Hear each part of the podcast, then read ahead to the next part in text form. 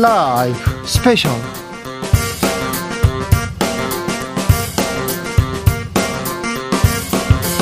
2023년 4월 8일 토요일입니다. 안녕하십니까. 주진우입니다. 토요일 이 시간은 일주일 동안 가장 중요한 일들 정리해드리는 그런 시간입니다. 시사 일타 강사 두 분 모셨습니다. 양지열 변호사, 박지훈 변호사 어서 오세요. 네, 안녕하세요. 안녕하세요. 주진우 라이브 스페셜 영상으로 만나보실 수 있습니다. 네, 그렇습니다. 지금 바로 유튜브에서 주진우 라이브 검색하시면 영상으로도 만나보실 수 있습니다. 자, 청취율 조사 시작됐습니다. 02로 시작되는 전화 오면 주진우 라이브 대답해 주시고요. 박지훈도 불러주세요. 박지훈도 좀 불러주세요. 박지훈도 불러주세요. 네. 주라 외치고. 주라 외쳐줘요. 네, 박지훈 불러주세요. 저는 얘기할게요. 네. 약속의 메시지 보내주시면 추첨 통해서 다섯 분께 네. 모바일 피자 교환권 보내드리겠습니다. 카카오톡 프로 친구에 주진우 라이브 검색하시고 메시지 보내주시면 됩니다. 네.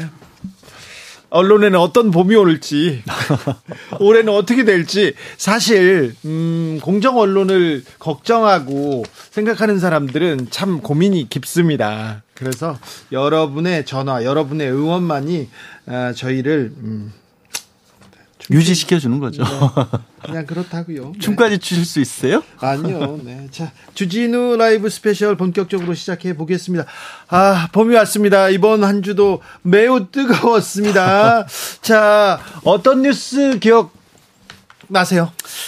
글쎄, 저는 뭐, 그 사진이 좀 아유, 무슨 사진? 사진. 네, 커뮤니티에 올라온 부산 뒤풀이 사진. 아, 부산 뒤풀이 사진. 뒤풀이라고 해야 될지 하여튼 그런 사진이 사실은 작을 것 같아도 파장이 상당히 크거든요. 아니요, 이거 딱 보자마자 네. 영화 떠올리는 사람이 있습니다. 범죄와의 전쟁 그렇죠. 그리고 지정생존자까지. 왜냐하면 왜냐하면 그 자리에 지금 대통령이 지금 뭐 엑스포 유치 관련해서 실사단 때문에 간 거는 이제 보도가 됐기 때문에 말씀을 드리면 가야죠. 거기서는 또 문제는 저거 네. 찍었다는 거잖아요. 그 찍은 사람 옆에 누가 있으면 어떻게 되는 겁니까? 아니 지금 저기에 누가 나쁜 마음을 먹고 그러니까요. 뭘 던지거나 뭘 근데 이렇게 경호상 허술하게 아, 대통령과 장관들이 다 이렇게 모여 있어도 되는 건가요? 아, 글쎄, 굉장히, 이제 뭐, 익숙한 상호들이 보여요. 딱 네. 보면, 어, 가보신 분들은, 아, 저기 부산의 어디구나라는 거 아실 정도인데, 네. 요즘 아무리 뭐, 손에 들고 있는 뭐 휴대전화 카메라 성능들이 좋다고 할지라도 한계가 있잖아요. 네. 저렇게까지 정부 요인들이 한꺼번에 다 몰려 있으면 깜짝 놀랐어요. 그 일반인들이 아무렇지도 않게 사진 찍을 정도의 상황이었다라는 게. 그리고 좀 보기에도 네. 이게 공식 행사도 아니고 어쨌든 그 음식점 앞에 이렇게 우르르 몰려 있는 모습이라고 하는 게 참 이게 뭐지 뜨악 하더라고요. 저는 사실. 사실. 뭐 또 눈에 띄는 인사들이 몇 명 있었습니다.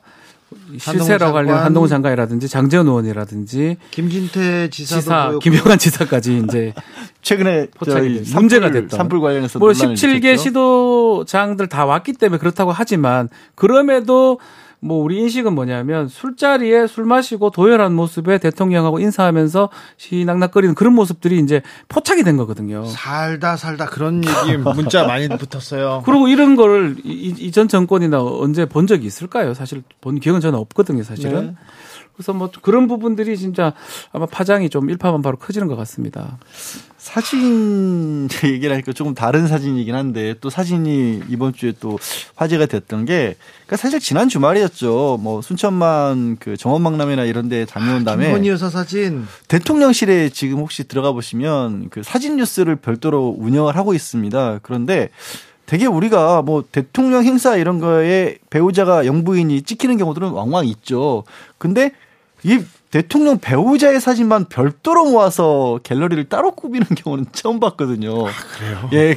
아니 그래요. 게다가 그 사진이 이게 공식 행사면 주로 이제 얼굴이 나오더라도 여기가 행사. 어디고 뭐 하는 행사, 곳이다 뭐 이런. 게 더 강조돼야 되는데 얼굴만 클로즈업이 돼 있어요. 그래서 이건 개인 SNS 사진 같 어, 이거 굉장히 당황스럽고 특히 이제 거기가 제 고향이다 보니까 아이 기왕 가셨어 우리 고, 고향 홍보 좀 잘해주시지 왜 어딘지도 모르게 이렇게 사진을 찍으셨지 싶어서. 카메라 초점이라 하는 게 이제 만약에 이제 어떤 박람회라든지 뭘 갔다면 그 박람회 모습하고 최소한 그냥 같이 나와야 되는데 포, 포커스를 땡긴 것 같아요. 사람한테만. 아, 그 풍경은 다 날렸어요. 광각으로 날렸습니다. 그러니까 주변에. 그게 문제인 거예요. 반대로 하는 거는 사실 저는 상관없다고 보는데 이거를 최소한 갖게는 해야 되는데 포커스를 땡기 초점을 땡김으로써 사람만 부각이 되고 거기가 어딘지 아무도 알 수가 없습니다, 사실은. 아우, 그래서 문제가 저- 좀 된다고 봐야 되겠죠. 내 고향 순천 좀 많이 알리려고 가, 가진 건 가주신 건 감사드리는데 그렇게 알리시면 어딘지 모르잖아요. 네, 아무튼 하, 그런 사진이 나와도 되는지 왜 그런 사진을 공개하는지 공개되는지 참 의문은 커져만 갑니다. 왜 그럴까? 왜 그 다른 생각은 안 할까? 그런 영상이 나오고 그런 사진이 나오면 아 좋아하겠구나. 누가 좋아할까요? 안 좋아하죠. 뭐. 좋아하시는 분들도 있겠지만 많은 분들이 안 좋아하죠. 그래서. 낯설고 예. 불편하게 보시는 분들도 있을 것 같죠. 일이라고 생각하죠. 그거를 어떻게 개인 뭐 어떤 화보 이렇게 생각하진 않거든요. 아, 저는 부산 디프리 사진 나온 것도 매우 어, 뭐 어떤 사람들은 한숨 나온다고 하는데 매우 걱정이 됩니다. 맞습니다. 예. 이거 경우라는 게 있고 체계라는 게 있는데 이렇게 아무나 가서 막 봐도 되는 거고 누가 뭐 거기다가 뭐 아, 이거는 그쵸. 지난번에는 그 대구 방문했을 때 이번에 말고 전에 선문시장 갔을 때 일정이 또 사전 공개가 되는 바람에 그것도 또 네. 이렇게 해도 되는 건가 논란이 한 번 있었잖아요. 네.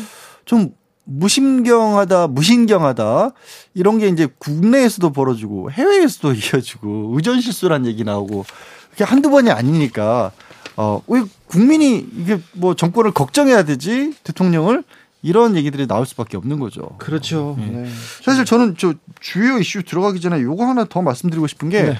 이번 주에 이제 다 강- 말해요. 괜찮아요. 네, 강남에서 눈에 그렇죠. 띄는 뉴스들이 많이 있었어요. 마약 마약 아우 저는 학교 앞에서 그런 학원가에서 마약 음료를 예. 나눠주고 그걸 가지고 협박을 하려고 했다. 이거는 진짜 정말 있을 수 없는 일이고 또 강남에서 뭐 납치 사건도 있었잖아요. 네. 근데 저는 마약 얘기 이걸 다 이걸 짚고 꺼낸 이유가 사실 저는 우리 사회에 어떤 문제점이 있을 때 그걸 해결해 가는 쪽으로 초점을 맞추는 것이 좋은데 이게 정치적 논란으로 번지는 거는 좀 어, 평소에도 그다지 반기지 않는데 이게 마치 검찰이 수사권을 갖지 못해서 이런 일이 벌어졌다는 식으로 이렇게 얘기를 하셔서 아니 검찰이 수사권을 뺏긴 게 아니에요. 다 뺏긴 게 아니에요. 수사할 수 있어요. 수사하면 되는 건데 왜 그걸 안 놔두고 지금 왜 그걸 탓하고 있습니까? 그러니까 정확히 말씀드리자면 이제 검찰 마약 수사권을 이 지난 논란이 됐던 그 검찰청법 예, 형사소송법으로 일부 축소가 됐다가 또 지금 한동훈 장관이 시행령으로 늘렸잖아요. 네, 하고 있어요. 지난해 10월에 전국 4개 청에 마약 특별수사팀이 만들어져서 집중 단속을 하고 있어요. 하면 되지. 자기네들이 못하고는 다 이게 법탓, 제도 탓만 할 거고. 뭐 제가 뭐 실무적으로 마약 사건들 좀 다루 본 입장에서 보면 이게 갑자기 늘지가 않았습니다. 그 그쵸. 총량은 그렇게 변함이 없는데 보도가 늘었던 것 같아요. 네, 보도가. 보도가 너무 늘어. 조선일보 검찰 네. 손발 묶인 사이에 마약이 거리로 풀려났다. 저게 이제 사실은 프레임이죠. 검증할 수 없는 그런 내용이거든요. 손발이 안 묶였다니까요? 묶이지도 않았을 뿐더러 그게 묶였다 해가지고 풀려는 인과관계가 있는지도 사실 확인이 안 되고 있고 실제로 저 실, 실무하는 입장에 봤을 때는 마약 사건은 그냥 일정 수가 계속 있어요. 네. 보도가 훨씬 많아졌을 뿐입니다. 이런 이런 저런 이유로. 그런데 아무튼 학원가에서 주택가에서 마약 이 이렇게 계속 되는 거는 문제가 있어요. 심각한 거죠, 아니. 그런데 그러면 검사는 일단 수사를 하세요. 그리고. 수사 지휘할 수 있잖아요. 그리고 어 이제 검찰 같은 경우 주로 대규모 뭐 밀수를 한다거나 이 마약 조직과 관련되거나 큰 사건들을 주로 보고요. 지금처럼 이렇게 현장에서 벌어진 일들은 이제 이른바 그 경찰 마수대에서 하거든요. 아 제가 또 마약 수사 많이 지금 공조 수사 많이 했거든요. 그러니까요. 연예인 마약 잡으러 갈 때도 같이 가고 그리고 또 마약 사범 잡을 때 이렇게 잠복해서 같이 취재했는데요.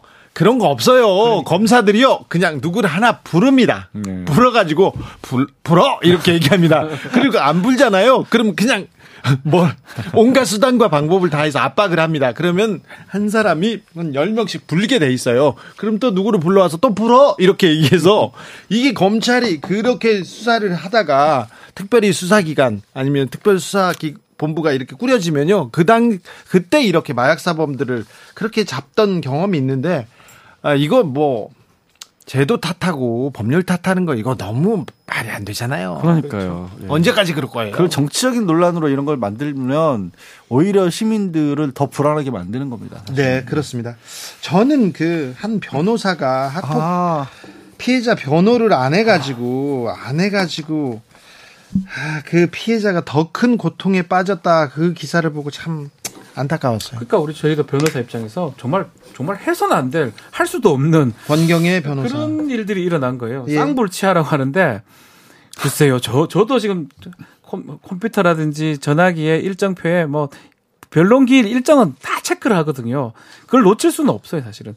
컴퓨터 저는 그게 이해가 안 되는 한 거예요. 번은 놓칠 수 있지 않나요? 아니 근데 계속 보고 있기 때문에 아, 그래, 안 됩니까? 아니 변호사는 이게 일인데요. 아니 그렇죠. 이걸 개인이 기록하는 것도 아니고요. 사건 번호 입력하면 다 대법원. 사이트에 그게 이렇게 얘기를 했잖아요. 뭐 직원이 잘못 알려줬다든가 돼. 잘못 알았다고 하는데 잘못 알려줄 수가 없어요. 그냥 실시간으로 떠요. 시간 변동되는 것까지 저는 다 떠요. 뭐 그런 상황은 아주 태태했다, 아주 무책임했고 아주 게을렀다라고 그밖에 변명이 안 되지. 어, 그렇죠. 이게 어떻게 이게 이게 착각이 들고 일정을 잘못 알았다고 이게 될 이야기 직원이 됩니까? 잘못 알려주거나 그 착각한 것도 다 본인의 실수입니다. 잘못입니다. 저는 그것도 안 될 거라고 그, 믿는데 그것도 그럴 수가 없어요. 그. 구조적으로. 예. 네. 이- 이번 주에 개인적으로는 전국에 단비가 내려서 음, 이 산불이 꺼지고 그리고 네. 감음 조금 해결, 해갈됐다 이런 생각을 해봅니다. 그런데 우리나라에서 산불이 나면요. 뭐 몇 시간 만에 잡히곤 했는데 3일, 4일간은 산불이 계속됩니다. 그리고 예년에 비해서 지금 벌써 3월, 4월 초인데 예년 평균보다 더 많은 산불이 났어요. 이상 기후 현상 이상. 기온입니다. 예, 분명히 맞습니다. 지구가 그 우리 산과 들이 아프다는 신호를 보내고 있습니다. 그래서 산불이 계속 이렇게 고통을 신음하고 있는데 아 기후 위기가 우리까지 우리 코앞까지 우리 옆까지 왔다 이걸 좀 경각심을 좀 가져야 되는데 이 단비로 또 다 망각하게 되는 건 아닌가 이런 생각을 해서요. 아무튼 네 봄비가 왔습니다. 봄비가 왔으니까 꽃 떨어졌다고 한탄하지 말고 네, 이런저런 생각도 좀 하고 좀 걷고 산책도 하셨으면 좋겠습니다. 아, 4.3 추념식이 있었습니다. 그런데 윤 대통령 4.3 잊지 않겠다. 아, 대통령 선거 전에는 꼭 그렇게 말씀하셨는데 불참하셨어요. 그래서 조금 그 뒷말이 있었습니다. 거기에 김재원 최고위원 발언으로 상처에 소금을 뿌리는 그런 일이 있었습니다. 아, 4.3은 우리에게 무엇이었는지, 아, 지난 정부에서는 어떻게 4.3을 이렇게 아, 생각했는지 박수현 전 청와대 국민소통수석과 이야기 나눠봤습니다. 제주 4.3에 대해서 문재인 정부에서 그리고 또 박수현 수석께서도 특별히 많이 이렇게 어, 생각하시고 치르셨었죠. 아 그렇습니다. 그 문제 우선 문재인 대통령이 오늘 이제 제주를 가셨는데요. 이것은 유족 측에 이제 간곡한 초청이 있었고 네. 작년 10월에 그 문재인 대통령 임기 중에 많은 관심을 가지고 추진을 했고 그래서 특별법 이 되었고 그리고 거기에 따라 배보 사항이 작년부터 이루어지고 있지 않습니까? 네. 그래서 뭐 보도가 됐던 것으로 저는 기억을 합니다만 사삼 유가족들이 네. 양산 사저에 네. 제주 팽나무 한 그루를 가지고 와서 직접 심기도 하고 그랬었어요. 그래서 음. 그걸 평화의 나무다 이렇게 했고요. 어, 오늘 꼭 방문해 주시기를 청했고 또 문재인 대통령 2018년, 2020년, 2021년 네. 그렇게 이제 제주를 방문을 했었는데 네. 마지막 임기엔 2020년에 꼭 가시고 싶었어요. 네. 그러면서 당신의 손으로 이 제주 4.3의 역사를 어쨌든 좀 정리하고 싶은 그런 생각이 왜 없으셨겠습니까? 예. 그런데 그때 이제 윤석열 당선자께서 네. 가시기를 저 원했기 때문에 대통령께서는 당선자에 대한 배려 차원에서 당신 일정을 접으셨고 당선자가 가는데 공군 2호기까지 대통령이 내주셨거든요. 내주셨죠. 그렇습니다. 네. 네, 그랬었는데 오늘은 어쨌든 그런 유가족의 요청에 의해서 미뤄놨던 마지막 참석을 오늘 비로소 하게 되었다 이렇게 설명드릴 수 있겠습니다. 문재인 전 대통령 되셨어요? 그렇습니다. 네. 어, 그런데 4.3, 아, 3만 명 넘는 희생자가 나왔습니다. 그래서 상처를 좀 치유해가는 과정인데 최근에 국민의힘 태영호 의원 다른 정당에선 현수막을 걸어서 이거 공산 진영에서 만든 뭐 김일성 사주다 이런 얘기 나옵니다. 이런 부분은 어떻게 보셨는지요? 제주 특별법이 되고 배보상이 이루어지는 문제는 이미 진상 규명이 되었기 때문에 가능한 것 아니겠습니까? 네. 진상 규명 역사적으로 그 사삼의 성격이 규정이 된 것이에요. 네. 그건 국민적 합의입니다. 그런데 그것을 가지고 일부 극우 뭐 소수 정당이나 네. 뭐 그런 단체에서 지금 또 엉뚱한 역사를 되돌리는 이런 일들을 하고 있는데 저는 문제는 이것이 지금 국민의힘 집권 여당에서 방조했거나 거기서 시작했기 때문에 이런 일들이 생겼다고 봅니다. 네. 지금 말씀하셨지만 태영호 어, 최고위원이 전당대회 과정에서 했던 말, 김일성의 지시에 의한 것이다라는 네. 것이거나 또 이러한 태영호 최고위원을 그냥 방치하는 국민의힘 지도부 뭐 요즘에 계속 국민의힘 지도부에서 국민의힘 지도부 국민의힘 전체의 어떤 사상이나 이념이나 역사관을 의심할 수 있는 일들이 계속 망언들이 나오고 있지 않습니까? 네. 결과적으로 지금 이러한 사태 이런 것들은 국민의힘 지도부가 이것은 시작하고 방치한 일이다고 생각을 하고요. 그렇기 때문에 우리 그 김기현 대표는 빨리 이 문제에 대해서 결정을 하고 징계를 하고 이렇게 하지 않으면 국민의힘이 계속 의심을 받을 것이고요. 그리고 이런 혼란은 또 계속될 것이다. 저는 이런 생각이 걱정이 앞섭니다. 네. 음, 오늘 문재인 전 대통령이 제주에 갔고요. 제주에 더불어민주당 지도부가 다 와 있어요. 그런데 네, 네. 아, 이재명 대표하고는 안 만납니까? 아, 그럼요. 문재인 전 대통령께서 오늘 유족 유가족 측의 초청으로 가시긴 했지만 네. 그러나 오후 4시에 이제 가셨지 않습니까? 예.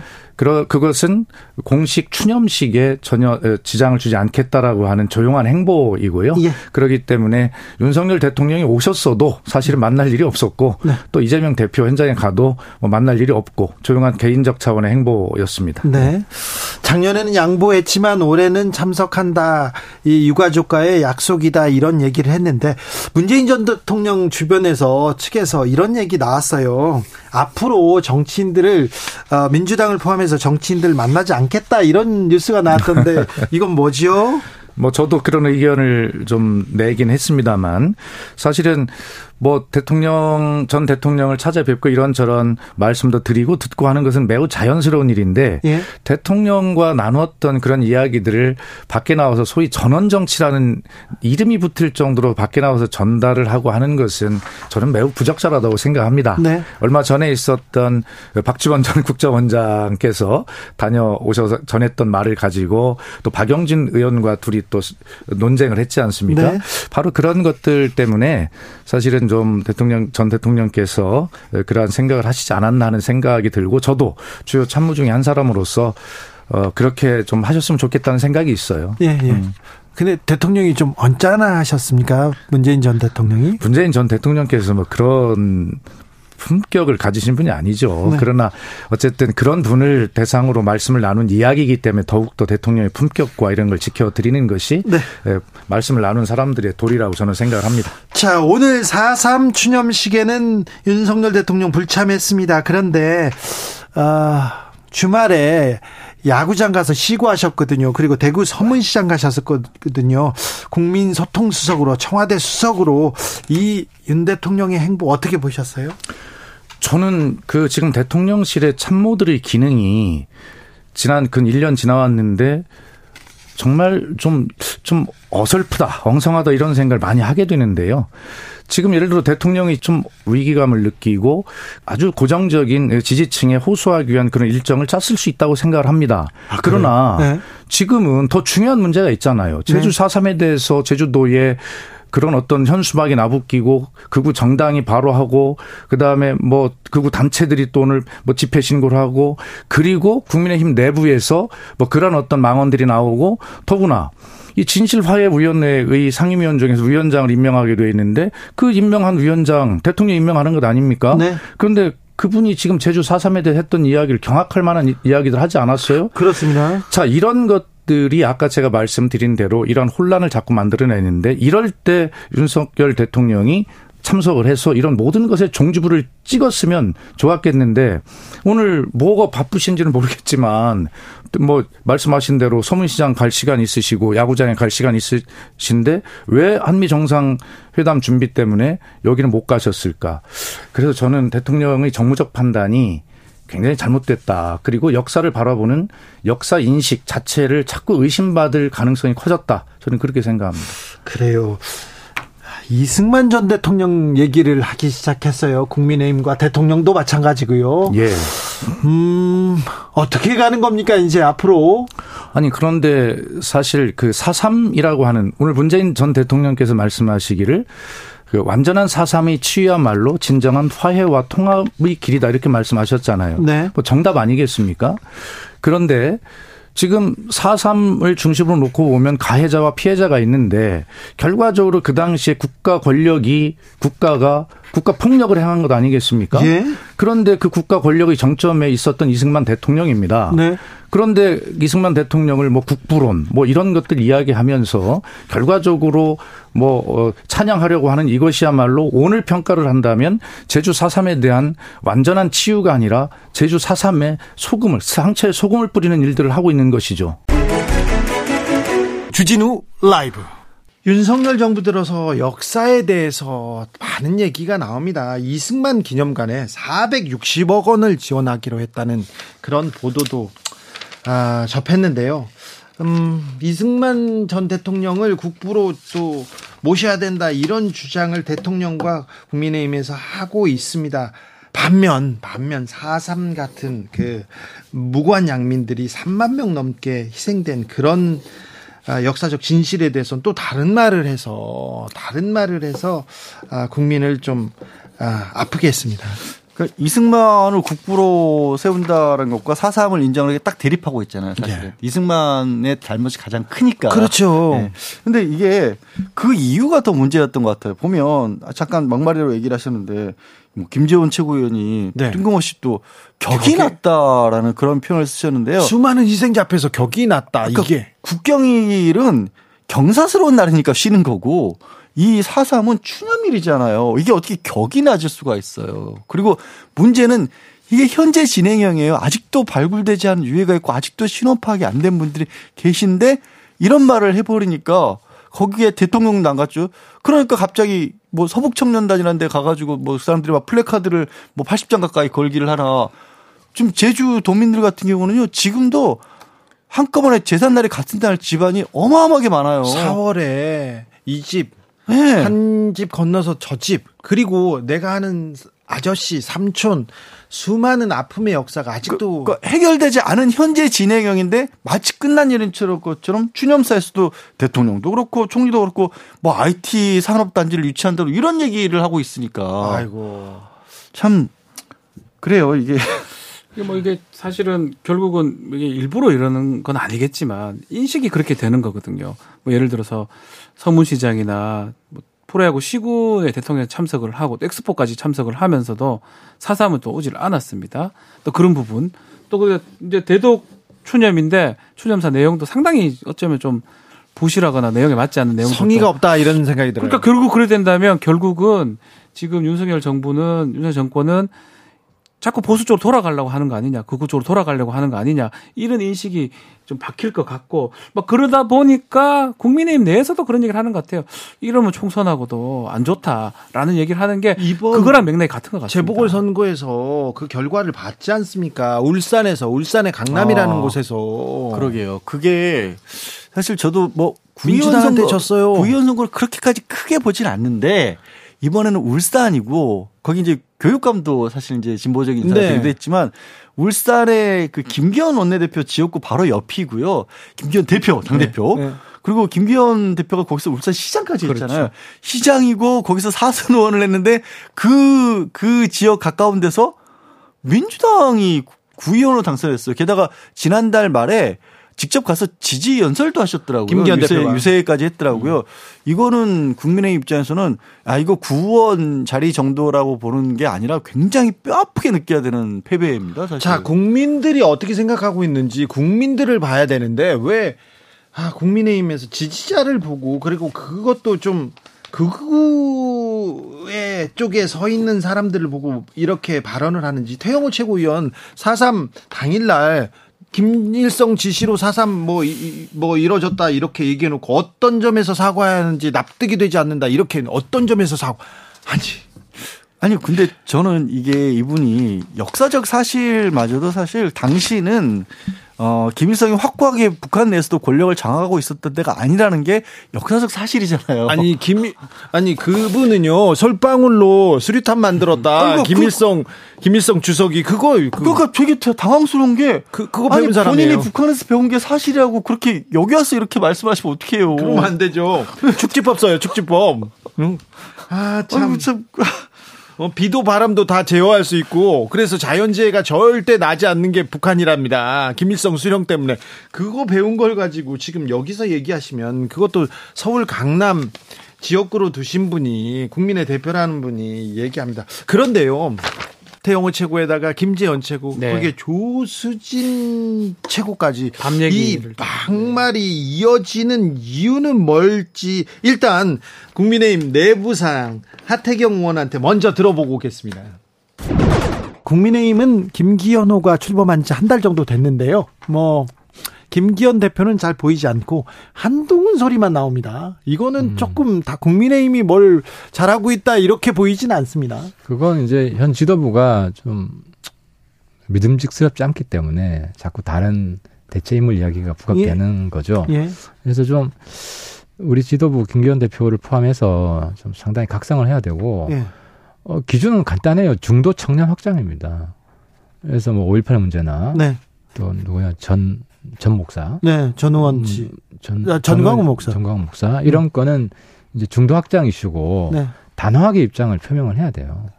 정광훈 목사 건은 계속 근데 설전이 이어집니다. 홍준표 시장. 단호하지 않으니까. 네. 단호, 그러니까 뭐홍 시장님 발언 중에 뭐 비대위 이야기한 건 너무 지나친 감이 있지만 네.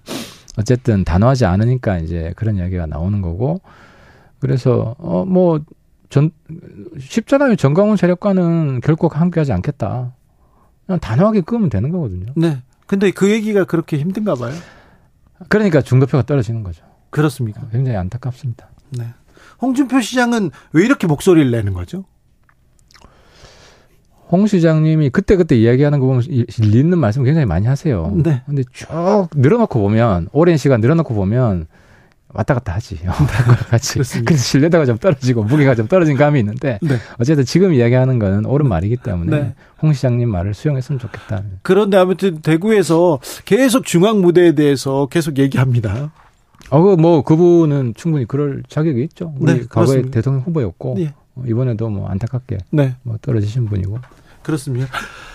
한동훈 장관도 국회에 나오기만 하면 뉴스의 인물이 되는데 뉴스 중요 인물이 되는데 너무 좀 정치적으로 각을 세우면서 내가 볼때 정치적이지 않아서 그래요. 그래요? 예, 정치적이지 않고, 나름 소신이 뚜렷한 것 같아요. 네. 어, 국정 어, 철학이나 또 소위 정치라는 너무 정치적이지 않고 그냥 바른 소리 하는 거죠 본인 입장에서 그렇습니다. 예, 바른 소리 하고 민주당 앞에서는 지지 않고 네. 뭐 이런 게 뭐 보수에 상당히 박수를 받고 있기도 하고요. 네. 그래서 뭐 본인의 미래에 대- 뭐 총선에 출마할 건지 아니면 내가 계속 있을 건지 본인이 결단하는 문제인데 네. 그런 마음가짐이면 저는 내각에 계속 있는 게 더 낫지 않나. 내각이 계속 있는 게 나아요? 왜냐하면 일벌레잖아요. 일벌레? 일, 벌레가 굉장히 열심히 잖아 자료 굉장히 정리를 잘하고 옛날에 무슨 일이 있었는지도 다 조사하고 네. 알고 있고 네. 또 외국 어떻게 돌아가는지도 잘 알고 하기 때문에 윤석열 또 대통령 신임이 두텁잖아요. 네. 그럼 내각에 뭐 부처를 바꿔서라도 있을 수도 있고 그래요. 뭐 그리고 대통령실에 가서 일을 할 수도 있고 네. 여러 선택이 있기 때문에 국회보다는 내각이나 대통령실 내각이 낫다 이렇게 어, 생각하시- 국회에 오면은 여론 고려를 많이 해야 되거든요. 예. 근데 이제 지금 고려 한- 안 한- 하시는 분이잖아요. 예, 그, 그렇죠. 고려를 안 하기 때문에 오히려 돌직구, 어, 직선 어떤 직구 던지죠. 직구 던지는 이런 거는 장관이 훨씬 낫다. 눈치 안 보고 하는 데는. 네. 정치적이지 않아서 오히려 한동훈이 주목을 받는다. 그렇고 민주당이 너무 키워, 싸움도 못하면서 왜 자꾸 한동안 덤벼가지고 판판이 깨지고.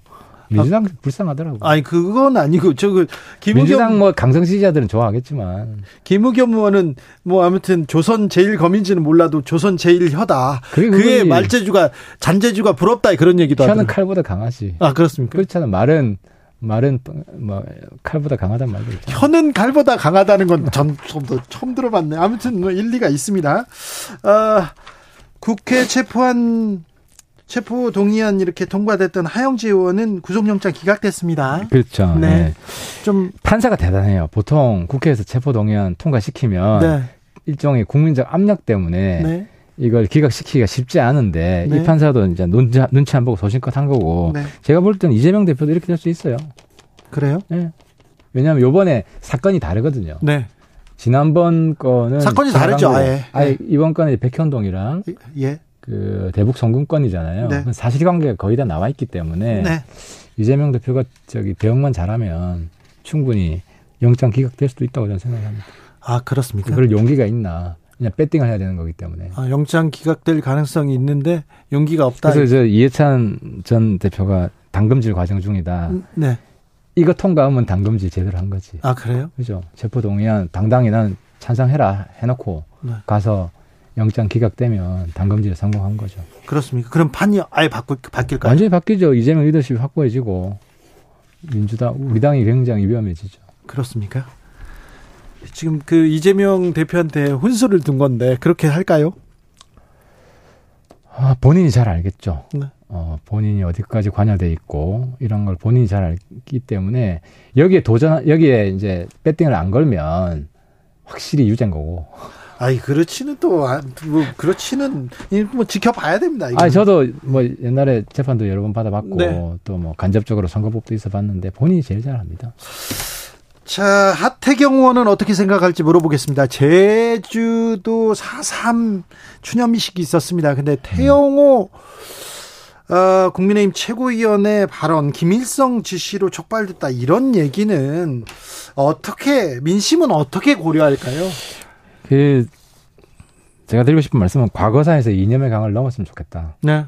그러니까 이제 제주도 4.3이 어떻게 촉발됐는지는 이제 다 알아요. 네. 아는 사람들은 다 알고 네. 어, 남로당이 주도했고 근데 지금 우리가 추모를 하는 게 그때 남로당 사람들 추모하는 게 아니잖아요. 무고한 좌우 희생자들. 좌우 대립 속에서 네. 쓰러져간 그 억울한 우리 영혼들 네. 그분들을 추모하는 거잖아요. 이게 미래지향적인 화합과 국민 통합의 메시지가 있는 거거든요. 그래서 역사책에 쓰일 것과 추모 공간에서 말할 것은 좀 구분해서 말하는 게 좋고 예. 어, 그래서 아무튼 좀 이게 왜 일어났는지 네. 이거 알 사람 다 안다. 그래서 뭐 굳이 이걸 강조 안 해도 된다. 네. 말씀을 드리고 싶어요. 아니, 그러니까 이건 전당대회 과정에서 선거 운동으로 쓴 거 아니에요? 아, 그렇죠. 보수층을 결집시키는 데는 도움이 됐지만 네. 이 상태로 계속 가면요. 네. 내년 총선은 다 떨어집니다. 제주도 우리 당. 네. 그래서 조기에 저는 태 의원이 제주도당 어, 위원장분들 네. 그리고 그 시- 도의원들 있잖아요. 네. 좀 만나서 같이 좀 간담회도 좀 하고 네. 그래서 대응 방향 같이 수기해서 좀잘좀 합의해서 나갔으면 좋겠어요. 김일성 지시다. 이런 거는 사과해야 되는 거 아닙니까? 거기 그렇게 배웠다고. 근데 이제 아 제가 태 의원한테 이 이야기를 해드려야 되는데 제 지식으로는 네. 남로당 지시고요. 남로당 지시고 48년에 그때는 남로당이 김일성의 북로당이랑 분리돼 있었어요. 네. 그래서 김일성하고는 상관없이 네. 어, 남로당 박헌영 주도로 이건 또 역사적인 바꿔놨습니다. 얘기니까 역사의 판단에 맡기고 저는 네. 태 의원 의견에 동의하지는 않습니다. 그렇습니까? 네. 아, 이번에 국민의힘 원내대표는 누가 됩니까? 지금 저도 전화가 많이 와서 네. 고민을 많이 하고 있는데 많은 의원들이 그날 당일 그 정견 발표하는 거 보고 파- 결정할 것 같아요. 그래요? 큰 차별성이 없고 누가 돼도 비슷하다. 그러니까. 지금 아직 보기에는 네. 뭐둘다 친윤계고 두 분 다 개성이 아주 강한 분이 아니고 정치적 색깔이 네. 두드러진 분도 아니고 차별성이 별로 없어서 차별성이 있다면 이제 지역 출신인데 네. 그래서 어, 지역 출신만 가지고 결정하기에는 조금 부족하다 다들 생각하고 있고 네. 그래서 현장 투표가 좌우할 거고 예측하기가 거의 불가능할 거다. 네, 그렇습니까? 자, 그날 가 봐야 되는데 원내대표 꾸리면 김기현 대표 이제 안착되고 좀 어, 존재감 보여줄까요?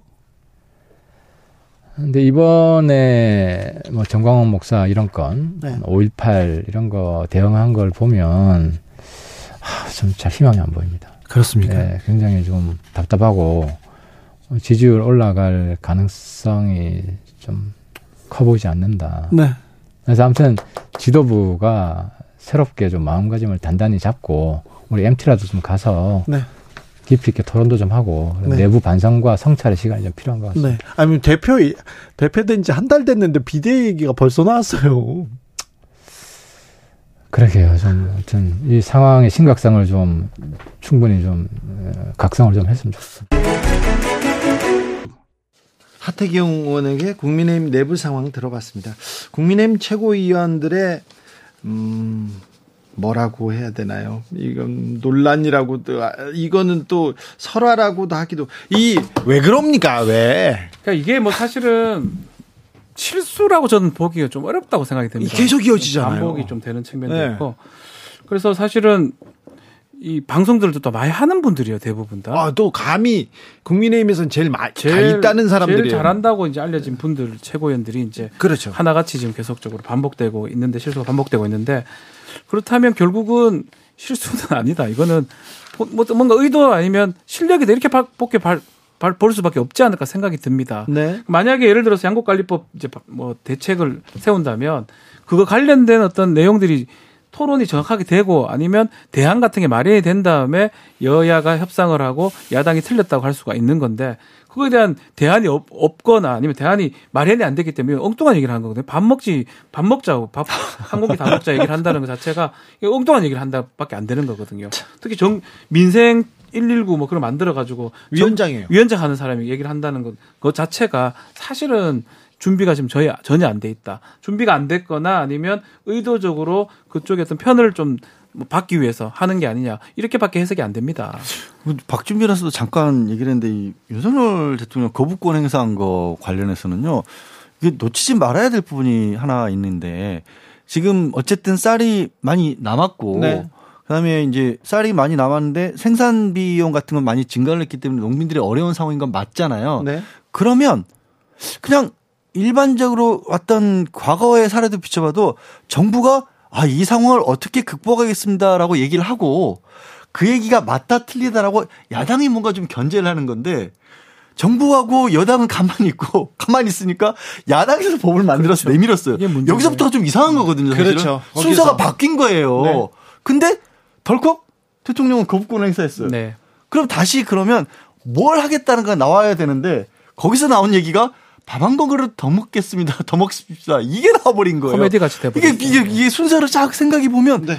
되게 희한한 상황이에요. 저기 국민의힘에서 이 거부권 행사와 그 관련된 모든 것을 희화화 시켰습니다. 여성들 다이어트 때문에 밥을 안 먹는다. 그게 문제예요. 다이어트 못하게 해야 됩니다. 헬스클럽 못 가게 해야 됩니다. 그러면은 또 단식원 안 되고요. 죽집도 문 닫아야 된다. 이런 얘기가 나오는데 이 그 의제를 던져서 국민들이 국민들이 이렇게 토론하는 것은 매우 바람직하지만 이거는 토론이 그러니까 아니고요. 준비가 뭐 이거 말고도 너무 많죠. 세- 아들 세 명 낳으면 뭐 군 면제를 시켜준다고 하거나 네. 돈뭐 상속세를 깎아준다고 하는 거. 번개탄 얘기도 나왔었죠. 뭐 별의별 별의별 정책들이 지금 다 있는데 그 정책들이 뭐 물 보내기, 생수 보내기 뭐 그런 얘기도 했던 것 같은데 그 자체가 실효성이 있는지 그리고 정말 심도 깊게 고민한 결과물인지. 근데 결국은 지금 보면 야당이 어떤 야당이 좀 저, 입법 입법부가 아닌 행정부 같은 느낌이 들어요. 야당이 추진해 가면 그거에 대한 대안이 아닌 그냥 다른 얘기를 지금 하는 모양새거든요. 양질 변호사님 말씀하셨지만 상대 모양새가 이상한 거예요. 이 입법부가 끌어가야 되고 집권 여당이 예컨대 같이 나가야 되는데 집권 여당이 어떻게 보면 발목을 잡는 모양새다. 야당의 법안에 대해서 발목을 잡는 그런 모양새를 좀 보여요. 근데 정치에서 어찌 됐건 의제를 던지고 그걸 가지고 논란이 되고 그러더라도 의제를 먼저 던지는 선점하는 게 이게 의제 잘 던져야지 밥, 밥, 뭐고, 아, 세 명을 뭐, 네네. 군대를 아, 깎아주고. 이게 말이 안 되는 그런, 그런 의제를 던져서는 사실은 안 먹히는 거거든요. 아니 그리고 이제 해명도 늘 반복되는 게 그런 겁니다. 그 아이 셋도 아 그 밑에서 아이디어 차원에서 거론됐던 거다. 그리고 좀 조수진 최고도 아니 아이디어 정도는 예볼 수 있는 거 아니냐라고 얘기를 했는데 사실 아이디어 차원으로 얘기하신 게 아니라 그것도 아마 방송 라디오 방송 나오셔서 네. KBS한테만 얘기할게요. 예. 그러면서 얘기했어요. 그렇게 준비해 가지고 왔어요. 본인 자리가 특위위원장인데 위원장인데. 그 그러면 이 그 자리에는 지금 상황이 얼마만큼이나 심각한가 그리고 주로 이제 전문가분들이 계실 거 아니에요. 전문가들이 다른 분야에 그렇죠. 국회의원들이 이거 다 어떻게 합니까, 솔직히. 그렇죠. 이게 공청회도 하고 예, 듣고 그- 그렇죠. 그 과정을 거친 다음에 정제된 게 국민들에게 방송을 통해서 전달해야 되는데 예. 아니 무슨 초등학교 학급회의 하듯이 모여가지고 아이디어 내놨다고 갑자기 그럼 어떻게 해요? 그런데요, 김성태 중앙위원회 상임의장이 조수진 최고 이거 고민 끝에 더 문제인 거예요. 꺼낸 얘기다. 고민 끝에 꺼낸 게 더 문제예요. 고민했는데 이런 고민을 했다는 게 말이 되는 자, 거예요. 말이 안 되잖아요. 네. 그런데 그런 얘기 있어요. 태영호 그, 그리고 김재원으로부터 그 계속되는 막말과 설화들 그럼으로써 전광훈 목사 문제가 빵 떠, 뜨, 뜨고 이 문제가 해결되지 않았습니다. 홍준표 시장이 가세하고 황교안 전 대표가 가세하고 문제가 해결되지 않았는데 어 조수진 최고가 설화를 일으켜가지고 이 문제가 다 사라졌거든요. 일단 일단은 수면으로 수면 아래로 가라앉는 거 이, 이런 국민의힘은 좀 설화를 설화로 자꾸 덮는 이슈를 그렇죠. 이슈로 덮고 네. 계속 이렇게 더 큰 게 나오면 그 앞에 게 사라지고 네. 뭐 지금 또 조수진 최고위원 발언도 또 더 큰 게 나와 뭐 지금 사진이나 이런 것 때문에 또 덮여지는 모양새거든요. 그러요. 그러니까 사실은 결국은 그냥 계속 안 좋은 게 첩첩산으로 쌓이는 이- 이게. MB식인데 사고를 네. 사고로 막고 예, 이슈를 이슈로 막고 어, 비리 혐의를 비리 혐의로 막는 그런 건데요. 그런데요, 정광훈 목사 관련돼서 홍준표 시장, 시장. 그리고 김재원 최고 그리고 김기현 대표까지 계속 이어갔잖아요. 이제 그러면 정광훈 목사 이슈는 사라지는 겁니까? 그렇지 않을 것 같아요. 그렇지 않을 것 같은 이유가 지난번에 이제 주진우 라이브 나와서 그 네. 얘기도 했죠. 상당히 뭐 억울하다는 식으로. 왜 어, 그렇죠. 김재원이랑 저 홍준표랑 두 사람이 라이벌인데 싸우는 과정에서 나를 거론해가면서 싸우느냐라고 했는데. 그 얘기도 하고 예. 홍준표 시장이 아니 자기 선거 때 경선 때 도와달라고 네. 와서 안수기도까지 받은 사람이 어. 나를 공격해? 그리고 김기현 대표한테도 그렇잖아요. 네. 아니 그 사람도 지금 광화문 나한테 와가지고 얘기해놓고 이제 와서 무슨 딴소리 하느냐. 그리고 김기현 대표도 처음 김재원 아니 홍준표 시장이 이 문제 김재원 최고의 발언을 문제 삼았을 때 한쪽만 나무라는 게 아니라요. 정광훈 목사에 대해서 세게 말 못하더라고요. 네. 그 본인이 그 그러니까 홍준표 시장이 그렇잖아요. 아니 전 목사한테는 한 마디도 못하고 왜 나한테 그러냐고. 그러니까 오히려 전 대표까지 했던 그리고 다- 당의 대선 후보였잖아요. 그런 홍준표 시장에게 정광훈 목사한테보다도 더 세게 하지 정광훈 목사에 대해서 그냥 종교인으로서의 역할을 해달라 이런 정도밖에 말을 못해요. 상징성이 생긴 것 같아요. 정광훈 목사 그리고 예전에 태극기 부대 네. 뭐 지금 좀 다르지만요. 대구의 이제 보수층, TK 보수층 그 같은 어떤 의미로 지금 받아들이고 있는 거 아닌가. 국민의힘의 지금 의원들은 그러다 보니까 김재원 최고하고 홍준표 시장 두 사람도 사실은 이번에 그 시장 선거하면서 좀 다툼이 있었었거든요. 네네네. 그 과정에서 어떤 TK의 보수의 주도권을 잡기 위한 걸로 상징성으로 정광훈 목사를 지금 얘기하고 있는 게 김기현 대표도 뭐 뭐 이사야인가 뭐 그런 얘기도 했었거든요. 네네 선지자. 그것도 비슷한 뉘앙스로 보면 앞으로도 이게 반복될 것 같아요. 아니 그럼 많은 당원들이 지금. 쳐내야 안에. 된다고 했는데 네. 그렇게 보면 국민의힘의 기둥이거나 뿌리 예요 한 뿌리. 그러니까 이게- 당원이 꽤 많다고 지금 알려져 있기 때문에 그렇죠. 네. 이게 지금 놓치지 말아야 될 부분이 결국 이 사태를 사실상 불러들인 건 대통령실이에요. 어찌 보면. 어찌 보면 왜냐하면 어 지금 이 김기현 대표를 선출하는 과정에서 이게 당 규칙을 바꿔서 당원을 바꿔서 100% 당원 선출로 바꿔버렸잖아요. 그러면서 그러면서 영향력이 커졌구나. 그러면서 일반 국민들이 아니라 이렇게 한저 국민의힘 내에서 똘똘 뭉쳐 있는 사람들의 목소리가 커질 수밖에 없는 구조가 만들어진 겁니다. 네. 그러니까 뭐 언론 이렇게 보면 뭐 얼마까지는 모르지만 정광원 목사가 만 명을 왔다 갔다 할 수 있다 이런 얘기들이 아, 나오는데 만 명이 아니라 수만 명입니다. 어, 수십만까지 네. 나왔는데요. 아무리 줄여도 네. 네. 그러면 100% 당원으로 투표를 하다 보면 그 만, 수만 명이 되는 사람들이 정광훈 목사 한마디에 왔다 갔다 하면 이 국민의힘 내부에 누구도 정광훈 목사한테 말 못해요. 근데 정광훈 목사는 몇 년 전부터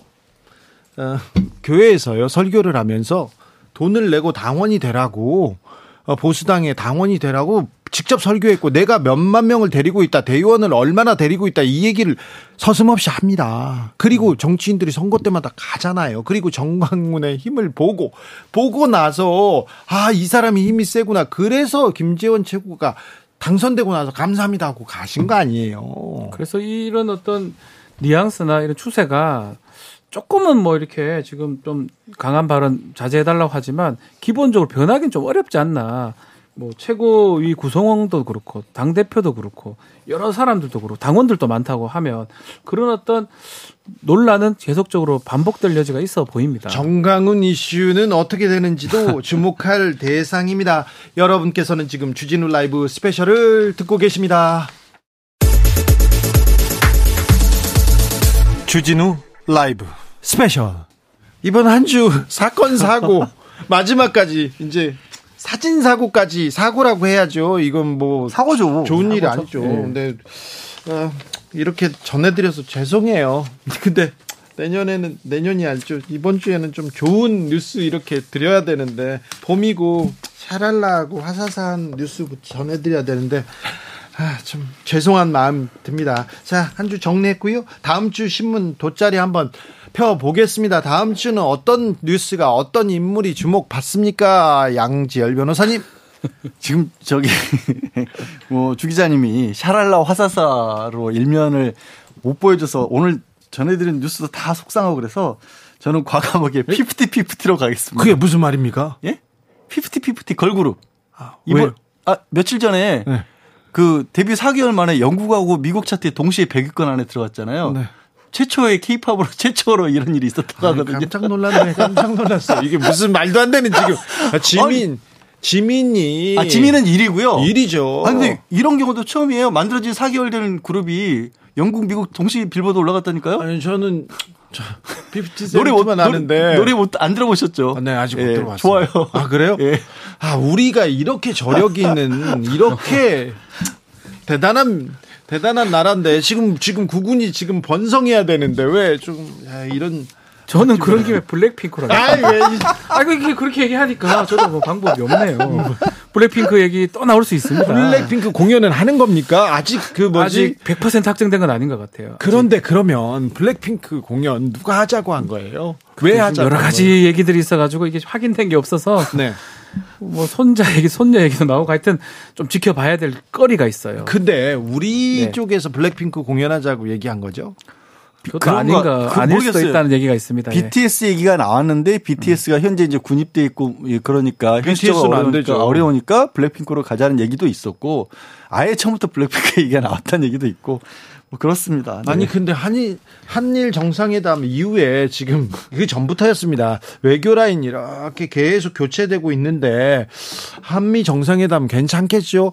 왜 정상회담만 하면 왜 우리가 계속 퍼주고 미 미찐다 이렇게 손해 본다 이렇게 이런 느낌이 드는 건 왜일까요? 사실 지금 지난주에 이제 경제뉴스 관련해서 지금 미국은 반도체를 가지고 중국을 압박하고 있잖아요. 우리한테도 반- 중국에 이제 공장 추가로 투자하지 말라 이런 얘기를 하고 있는데 해야 반도체 지원을 안 해야지 반도체 그 보조금 주겠다 이러고 있는데 중국은 거기 또 맞수로 히토리로 만들어진 자석 우리는 뭐 이렇게 함부로 수출 안 할 거야. 아이고 이거 이거? 그러면 이제 한쪽이 지금 이제 전 세계적으로 산업을 끌고 나가는 게 한쪽은 반도체고 한쪽은 전기차인데 우리는 그럼 어디서 줄을 서야 되는 거예요? 그러니까 줄을 선다기보다 이 기회를 잘 어떻게 뚫고 나가야 돼서 안보뿐만 아니라 경제에 있어서도 외교가 굉장히 중요한 시점인데 경제가 중요하죠. 민생이 중요하죠. 1분기 삼성전자, 삼성전자. 영업이 이익이요. 최악입니다. 95.8%가 네. 떨어졌어요. 14년 만에 최악입니다. 쇼크죠, 쇼크. 쇼크를 쇼크가. 나왔어요. 우리 경제 걱정이에요. 그러니까 중국을 탈피하는 뭐 그런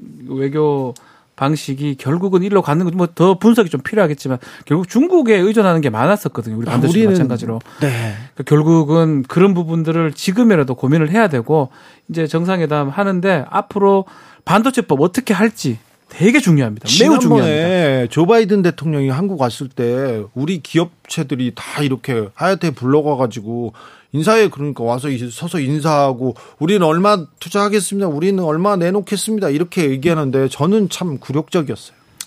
그게 이번에는 그때는 뭐, 뭐 자발적이든 반자발적이든지 우리가 내밀었던 손이라면 이번에는 반도체 그 보증금 지원법 가리고 미국이 사실상 강제로 뭐 이건 이게 자유시장 경제 체제에서 있을 수 있는 법안인가 싶은 장부까지 내놓으라는 네. 게 이게 말이 됩니까? 그런 상황이잖아요. 그러면 사실은 그것과 관련돼서 이거 우리가 이제 외교적으로 어떻게 풀어나갈까 이런 부분들이 자꾸 나와줘야 되거든요. 네. 못 찾겠네요. 아니 좀 우리가 이렇게 줬으니까 뭐 내놔라. 그러니까 이제는 너희들도 이걸 내놔라. 하나 주면 하나 받고 오히려 더 많이 받아야 되는데 왜 그런 얘기는 안 나오는지. 자, 아무튼 네. 다음 주 일면으로 블랙핑크와 피프티 피프티가 나왔습니다. 자, 정치적으로 사회적으로는 어떤 인물, 어떤 이슈 자, 쳐다봐야 다음 됩니까? 주 금요일 14일 날 정순신 청문회가 예정돼 있습니다. 또 안 나올 것 같은데요. 네, 정순신 그 없는 정순 정, 정순신 청문회가 됩니까? 부인할 가능성이 있는 거거든요. 계속 미루기는 어려울 겁니다. 본인도 좀 질병이나 이런 것들 이유로 이제 어, 출석을 거부했는데 막 구인 영장을 낼 수도 있고 이래서 저는 나올 것 같다는 생각이 듭니다. 그래요? 뭐 언제까지 피할 수가 없는 거거든요. 아니 그분 법을 잘 하시는 분들은요 검사 출신이잖아요. 그러니까 또또 피할 것 같은데요. 그래서 이게 피할 것 같은 생각, 걱정이 드는 게, 어, 이번 주에 아까 잠깐 언급하셨지만 그 공경혜 변호사 때문에 네. 학폭 논란이 다시 또 불거졌어요. 네. 그래서 다음 주 딱 이때쯤 나오게 되면 그러니까 금요일이나 이렇게 나오게 되면 사람들의 머릿속에서 이렇게 분노가 막 가슴 속에서 끓고 있는 상황에서 또 얘기가 나올 수밖에 없는 상황이 되거든요. 네. 그래서 피하려고 하지 않을까. 뭐 피하려고 할 건 같은데 그럼에도 나와야- 관철이 될 것 같습니다. 그렇습니까? 계속 뭐 도- 도망갈 수는 없는 거거든요. 양지열 변호사 다음 주에 어떤 인물 주목해야 됩니까? 일단 다음 주에 그 같은 날 강제 북송과 관련해서 재판이 시작이 된다라고 하네요. 또 어떻게든 또 정부 측에서는 이런 걸 또 앞세워서 좀 뭐라고 해야 될까? 간첩 얘기가 또 나옵니까? 간첩 얘기 하지 않을까 싶습니다. 아니 간첩 얘기 또 나온. 북한과 관련된 얘기 네. 뭔가. 아 그래도 또또 사진이 나오겠죠. 화보가 나오거나 또 그러지 않을까요? 부산 가셨으니까 네. 나오지 않을까요? 나중에 네, 나중에.